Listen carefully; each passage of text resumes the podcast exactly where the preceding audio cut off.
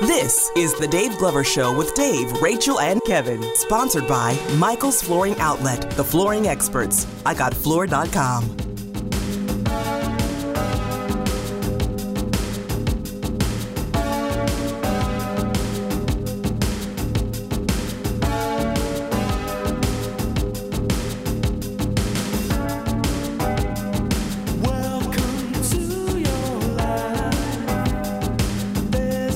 Welcome back, guys. DGS 405. Happy Tuesday to you. Every Tuesday, we do the think tank. Uh, Judge Tom Frawley and Representative Ian Mackey. You guys have become sort of a little team here. I like it. Yeah, It's absolutely. Yeah, um, I like Ian being the leader, though. yeah, ride Those coattails. Yeah, unlike you, Dave. Um, so let's start uh, big and broad on the federal level. A lot going on today, actually. Uh, as we speak, I can see President Joe Biden giving a statement. He is uh, speaking along with Vladimir Zelensky, uh, who came in uh, from Ukraine to, quite candidly, ask for more money to support their war with Russia. Uh, as I understand it, and you guys can correct me if I'm misspeaking, the GOP side are holding it up. Uh, I, I don't. Some of them have a problem with Ukraine, but most of them say, "Yeah, I'm fine with the Ukrainian aid. Let's." It's a it's a very inexpensive way, especially blood uh, uh, and some treasure to fight Russia. So let's do that. But we're not going to do it unless we get the border with Mexico straight. So that is on hold.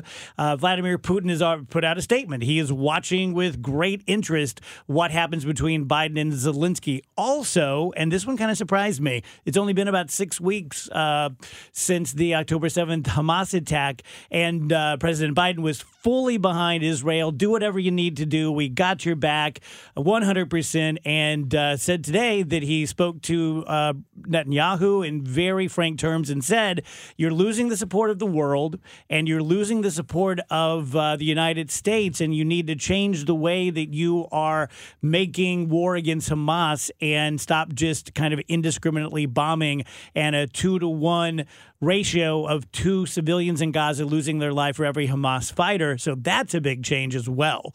Uh, guys, jump in anywhere. Ian. Uh, well, I mean, with the Ukraine issue um, and really holding up the aid to Israel and Ukraine, I mean, it is really the definition of playing politics when you insert an unrelated issue to that. I mean, inserting um, whatever level of funding or whatever level of forces you want on the our southern border with Mexico into the discussion of whether or not we should use our resources to defeat Vladimir Putin conflating those two issues is is the key definition of playing politics. That's exactly what people hate about politicians and what politicians do is distracting from issue A with issue B.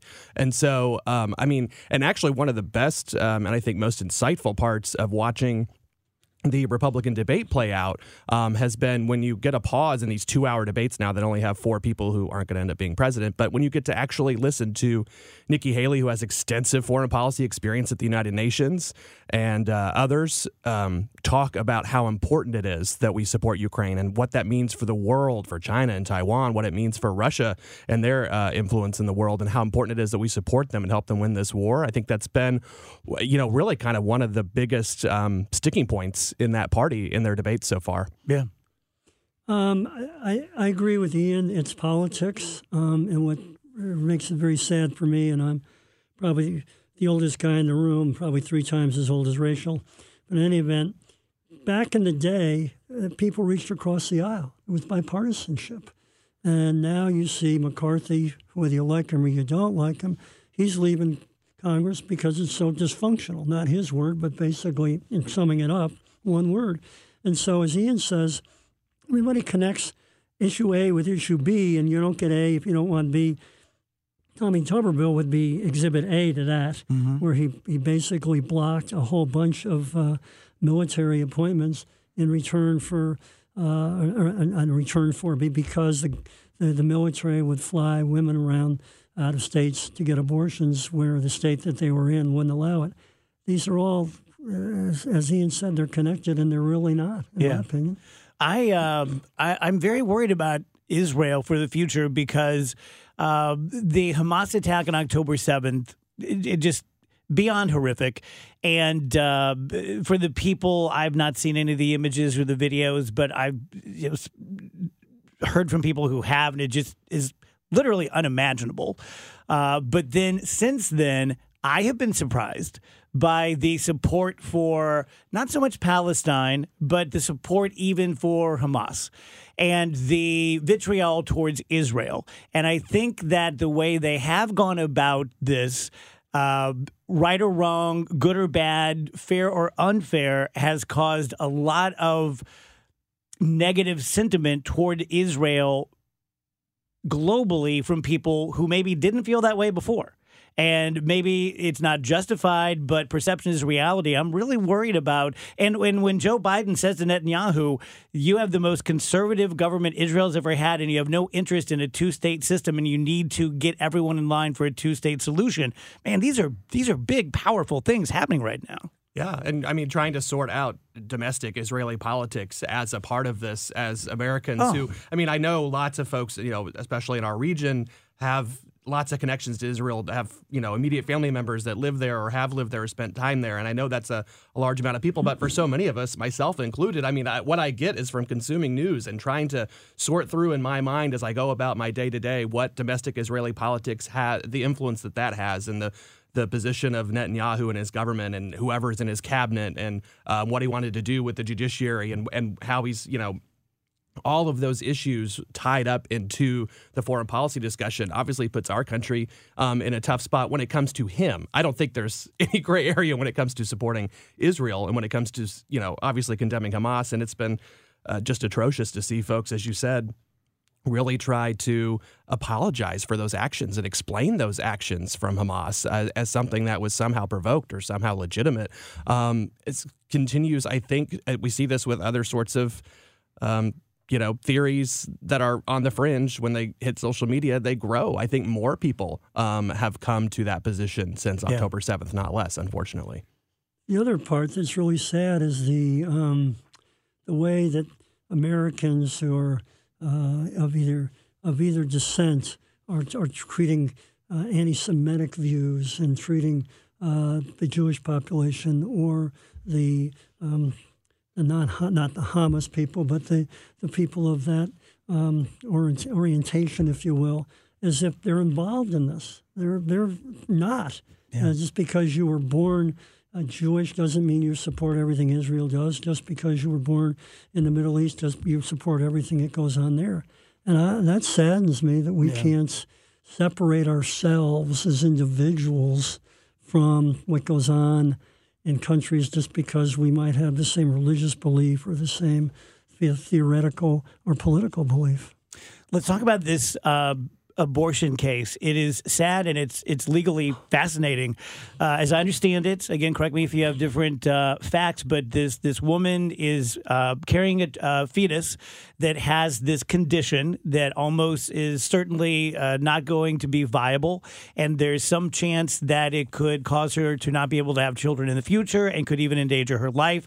The lower court said you have permission to get an abortion. They uh, went to the Supreme Court.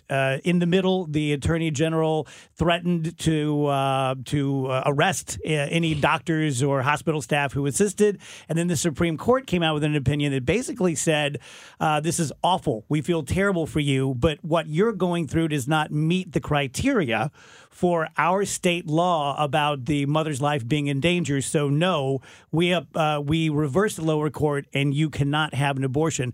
So there's the decision, and then there's just even as a man, and I certainly. Uh, I really do think this is an issue where I will defer to women for obvious reasons. But even as a man, it's creepy when you have a woman standing in front of a court waiting to find out what she can do with her body, regardless of if you're pro life or pro choice, seeing it happen is different than the conceptual argument we've had for 40 years now. Well, this isn't just seeing it happen, Dave. This is a woman who's putting her own health at risk, if I understood the story, plus the child's uh, not going to be viable. So uh, and I had one of these cases when I was in juvenile, in that the lady bore the child and then she left and left the child in the hospital. And the child had no brainstem, had no chance of survival, no chance of anything. Uh, and the question then become because because mother had absconded, absconded, but had disappeared. What do we do? So the Division of Family Services takes control of the child, and the child comes. Uh, the issue comes to the judge, and he or she has to decide: Do you authorize or not the child to be taken off of life support? So all we've done in my opinion, with handling it this way, is we've just moved the problem down the road to a different person in a different vein, meaning do we keep the child alive or not? Now, God forbid, the child survives easily but not functionally, and the mother dies. Now we've lost two people potentially. And then I, hate using names and calling names. then you have judgmental, egotistical fascists who will call that uh, abortion after birth and who will call that infanticide and will accuse that judge of murder and who will, you know, just throw rhetoric around to satisfy an ever shrinking base, um, but one who decides elections uh, in primary elections to continue to move this forward. It's just, it's, I can't imagine. Uh, like I just it, I can't imagine the picture I, that like you said that moment where she's standing in front of those judges or where her lawyers or attorneys are standing in front of those judges um, it's just it's unfathomable. I just can't believe that that is our country in 2023. Dave, what Ian says is, I think, one of the most remarkable pieces in that when you're sitting there on the bench as a one judge or the three judge panel, and that person who's asking for relief is standing in front of you, and it's not an abstract issue. All of a sudden, life becomes very real. You know, you, Ian, Ian, you and I can sit and talk about what we think theoretically ought to be the case. But when that woman or guy or whatever it is is standing in front of you and looking at you asking for you to help him or her, that's real. And if doctors, uh, their oath is do no harm, I think that's our oath as judges also, is do no harm. And if we can't focus as a society on do no harm, there's something, in my opinion, drastically wrong. No, very powerful. Very powerful. Uh, we'll be back with more of the think tank after this. Welcome back, guys. DGS 423 uh, Think Tank. We have Representative Ian Mackey and Judge Tom Frawley. We're just talking about this uh, this terrible case in Texas with the the woman who's carrying the fetus that appears not to be viable. And my understanding is that she has now gone to another state uh, where she can legally get the abortion. So where do we stand in Missouri? I really don't know. What is the status of the law if this were to happen here? Well, we have a total and complete ban, um, including when it comes to uh, you know when it comes to cases of rape and incest and other situations. Um, you know, it depends on who you ask about the life of the mother aspect of it. There is, uh, you know, what would I guess you could say a technically a carve out in there. Uh, you know, there's some really extremely limited language about saving the life of the mother, but that language is so vague and so untested that most doctors uh, are not willing to sacrifice a Class B felony, which is several years in prison, uh, and their profession. Um, you know, in most cases, um, you know, we in the St. Louis area are close to Illinois. Um, I know, you know, during our last U.S. Senate race, we had a story of a woman from Joplin who was seeking care in Kansas. Folks have usually just gone to states where it's easier and less government sanctioned care. Um, you know, I've heard stories of uh, women, you know, doctors waiting until women's vital signs are dropping and they look like they're actually near death before intervening because that's kind of what the law requires. That's where we are. I could absolutely see a case like this happening in a state like Missouri or anywhere else that has a law similar to Texas, which we do. I would agree with Ian. I can see a case like this happening without a doubt. Now, how it would be resolved by the Supreme Court, Court of Appeals, trial judge, whatever, is a whole separate question. But I think our law is as narrow as you suggest, and um, uh, I don't know what. Uh, and, to get back to the point earlier, but I, if that appeared in front of me, I don't know what I would do. I can intellectually discuss it with you guys right now, what I think I would do, but I don't know. I mean, and when am I going to hold a doctor convict him. I mean, let's get 12 people in the box and figure a jury. Let's see if they're going to convict him of anything, mm-hmm. let alone a Class B felony. And if he's convicted, what am I going to do? Am I going to lock him up? Yeah. Am I going to give him a felony conviction, which means he loses his license to practice law if he's a whatever uh, type of doctor, OB, GYN, whatever? I, I think the consequence, the ramifications, I guess is a better word, are are incredibly numerous and scary to to basically put together. We had uh, John Hancock on yesterday during this hour, and we talked about this case. And, you know, KMOX is not 97.1, but it's still, you know, pretty conservative. And we had several phone calls from uh, people who started their comment with, I am a Republican, and saying, this is terrible. This is exactly what this woman doesn't need. It's what the Republican Party doesn't need. And uh, as John was saying, and I tend to agree with him, that of course there are some people on the very extremes on both sides.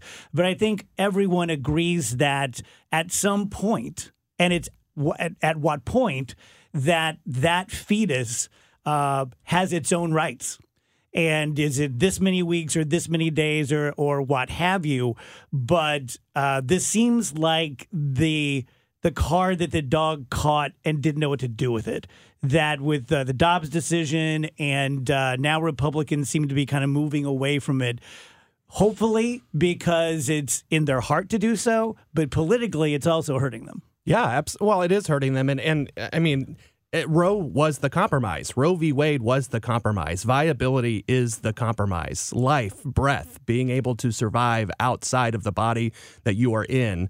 That is the compromise position. And then, of course, you've got instances um, later in your pregnancy that involve health complications, such as what the woman in Texas is going through.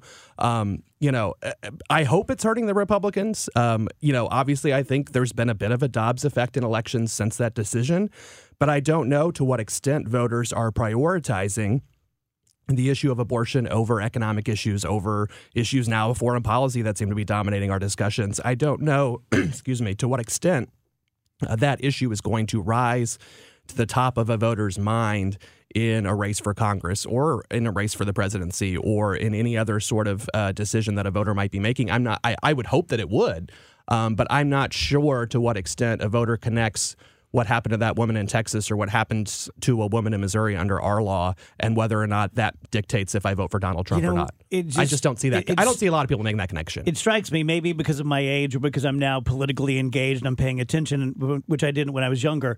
But we have so many critical, important issues, domestic and foreign. And I'm sorry, but we have for the presidency two terrible choices. Like, it's hard enough to make a choice if we had two great choices. Like, oh, I could live with this person or this person, but I'm going to put my support, my, my money behind this person. But the two choices we have now, I wouldn't feel good about pulling the lever for either person.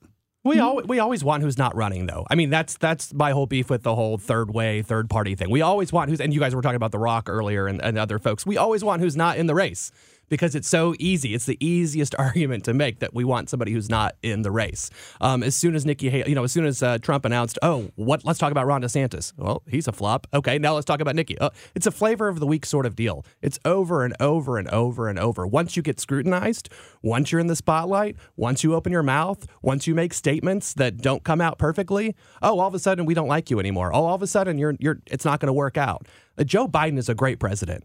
He has done so many amazing things that he gets very little credit for because You know, he, Terry because, Bradshaw was a hell of a quarterback, but I wouldn't want him starting for my team. well, though. and that's fine. But uh, to, but it's I guess what I'm saying is the criticism is it's really easy to criticize somebody who's in the spotlight 100 percent of the time Yeah. against somebody who has yet to face really any scrutiny. yep, I hear you. Uh, I, I agree with that statement. I don't necessarily agree with that Biden's done a great job. But having said that, what I think drives the train in voters is what is the the hot button issue of the day. Whatever's going to be big and on various primary, like Ohio, Yeah. came right on the on the on the uh, aftermath, if you will, of Yeah. the abortion decision, and they enacted the law that basically was Yeah. much more protective. I think the longer we go, whatever the issue are, that whether it's foreign policy, whether it's domestic, whether it's economic, whether it's abortion or whatever else that is up in November, is going to affect, if not control, how people vote because Yeah. that's what that's what they go to the polls with forefront in their mind. They forgot the, the issue of two days ago. well, thank you guys. Thanks for being here this year. Have a great holiday season. Merry Christmas to both of you. You too. Thanks. Doesn't that mean we're done for the year? You're done. Okay, we talked about what stories we're going to do here, and Rachel, I'm going to have you do one that we didn't talk about. The teens uh, spending so much time on social media, Oh, even yeah. more than we're thinking, though? Yeah, there's a new study that shows the teens are, quote, almost constantly on TikTok and YouTube. Isn't it crazy that we live in a day and age where we would be like, hey, go watch television? Right. You know? As if it matters, Yeah, right? like, it, like go watch some episodes of some mindless television show better than just you know doom scrolling, boom, boom, boom, boom, boom for hours at a time. You know what that you just reminded me of, Dave? I keep seeing these stories about um like have you guys I'm sure it doesn't come up in your guys' algorithms because you're grown men, but I get a lot of like here's me getting ready for the day. Here's my skincare routine. Here's my makeup routine. And that's all well and good. It's fun. I personally really like to watch it, uh, especially if the personality is entertaining. But that has seeped into like middle schoolers are doing it now. And there are all these middle school influencers who have like a 20 step skincare routine and a 20 step makeup routine. And it's like, well, they're not hurting themselves. You know, technically no harm is coming to them. But psychologically, Yeah. there's something a little messed up about the fact that a 12 year old thinks they need to do that much to work on their perfect 12 year old skin. It's just, it's a weird thing. It's like, hey, stop, stop taking care of yourself and go outside and get dirty or something. One of the worst things that's that's happened since my childhood is what I think is like the death of childhood. That it's getting shorter and shorter and shorter, and even physically. Like the hormones in our food and such are, are causing kids to go through puberty, you know, 9, 10, 11 years old. And we uh, have gone from our parents being parents and maybe uh, didn't pay quite enough attention to us to being helicopter parents and hovering and not letting kids be kids to you know little girls doing makeup tutorials. And it's just it's really really sad to me. And i know that wheels this is big for you. Like every generation thinks that they had it better than the last and our music was better our childhood was better. I think it's i, I it just childhood is such a magical time and you only get it once and when it's over it's over. There's no going back and you don't realize when you're a kid because you're like hey how old are you i'm nine and a half you, you can't wait to be older Yeah. not realizing that you're wishing away the best part of your life and it just makes me sad it's sad enough when we do it as parents but it really pisses me off when we're doing it for money. When we're marketing to our little kids to have a skincare routine. yeah. You know, let them be goofy, stupid, no responsibility little kids for absolutely as long as you can. Because guess what? They're not going into their teens with it. They'll be lucky to make 10 Yeah. being true kids. It's such a weird balance because I think our definition of it would be different than I don't even know how far back I'd want to go, but I mean, eh, we've almost come to the. I'm trying to think of the right way to put this because there, I'm trying to connect two things. We've gone from children being labor; they just workers. That's what they did. They worked. It- it- That's they- why you had kids, was that- to help out on the and- farm. Right. And and not just that, but like factory workers and all that. And we had to make laws to protect children from being forced forward into adulthood, essentially, right? I mean, Mm-hmm. from being taken advantage of. And then we go all the way away from that. And this is not necessarily doing that from a work standpoint, but it's coming back to that same idea of them being pushed into older things sooner than they should be. It's a different way. It's not like you're not Mm-hmm. exploiting them with their physical labor, right? You're not making them stand on a street corner selling newspapers or whatever. But it's the same idea, right? Forever, kids were just labor. That was it. That's what they were. And how many of those kids, and I think that's where I come back to Dave. So many of our recent generations were the sweet spot. Yeah. You know, maybe it started with, you know, our parents' generation or my parents, probably not so much yours because they had to live through the Great Depression and all that stuff. My parents were right after World War II. But like their generation, my generation is kind of the sweet spot for that, but it's not really surrounded by that historically. they uh, there's something I just read an article about. Isn't it funny how something that people did naturally has now become something that psychiatrists talk about, and it's called benign neglect. And it's basically the way that my generation of parents parented, minus the belt whippings. I, I think that our my generation of parents were way too spanky and whippy. That's my personal opinion. But outside of that, what they practiced would now be called benign neglect, which basically means allowing your kids enough rope to learn lessons on their own. Mm-hmm. As opposed to, oh, wait a minute, wait a minute, honey, let me put that puzzle together for you. Oh, you know, I'm sorry. Here's a better way to do that. Oh, oh, no, no, no, no, no. You just let them, let them, let them do it.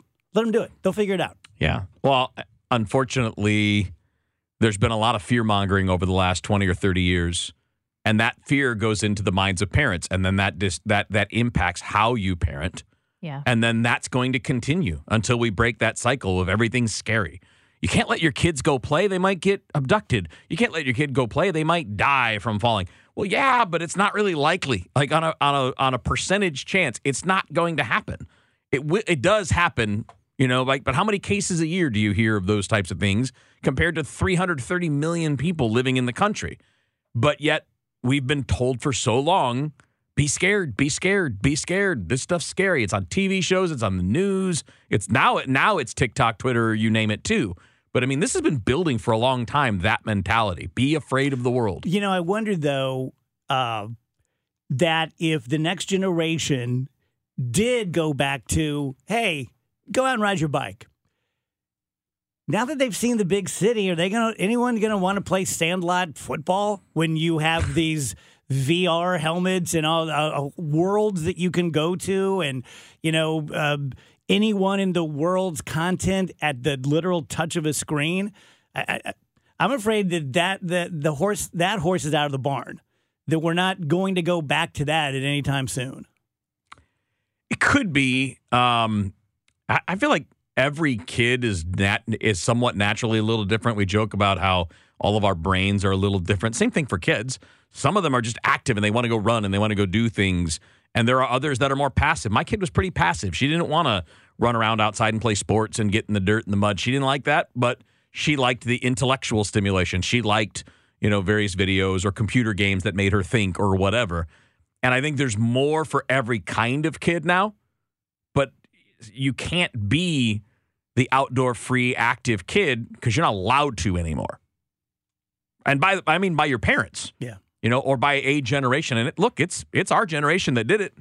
Or at least we furthered it. The thing is, we don't know what effect this is going to have. right. because this is the the first couple of generations who didn't have any kind of free wielding childhood, and so we can, you know, we can guess that oh, I bet they're going to be more this or less that, but we don't really know because they're still in their twenties, Yeah. and they're not fully fully grown up into middle age, and and we don't know how that's going to affect them. So Well, maybe it'll be. I mean, look, all of us are some combination of being what our parents were and pushing back against other things, right? Yeah. What we didn't like. Or maybe they're going to go push back the other way because they didn't like that part. Could be.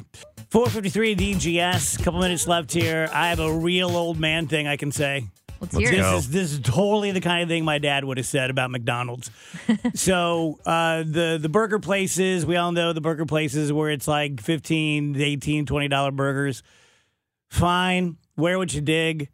I can make as good or better a burger at home.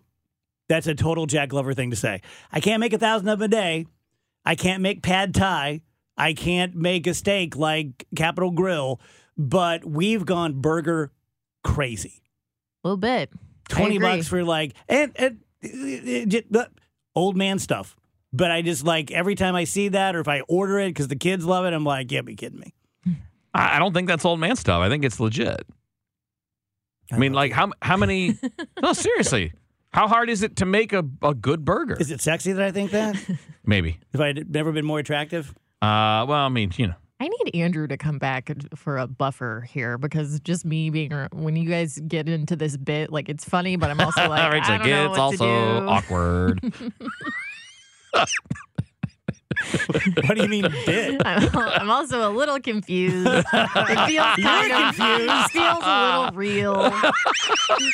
I've had a day. I'm eating Cheetos that I sat on and picking up M and M's off the floor, and now I'm hitting on Oh Wheeler. Oh my gosh, people are so funny on Facebook. I posted that photo of the M&M on Yeah. the floor, and says, I think his name was Phil. Said Andrew will p- pretend to be drunk and eat it. Got a lot of funny comments on that one. All Thank right, you to everyone pretty who comments on the Facebook page. It's very nice. Uh, okay, we're heading to our Christmas party. Wish us luck.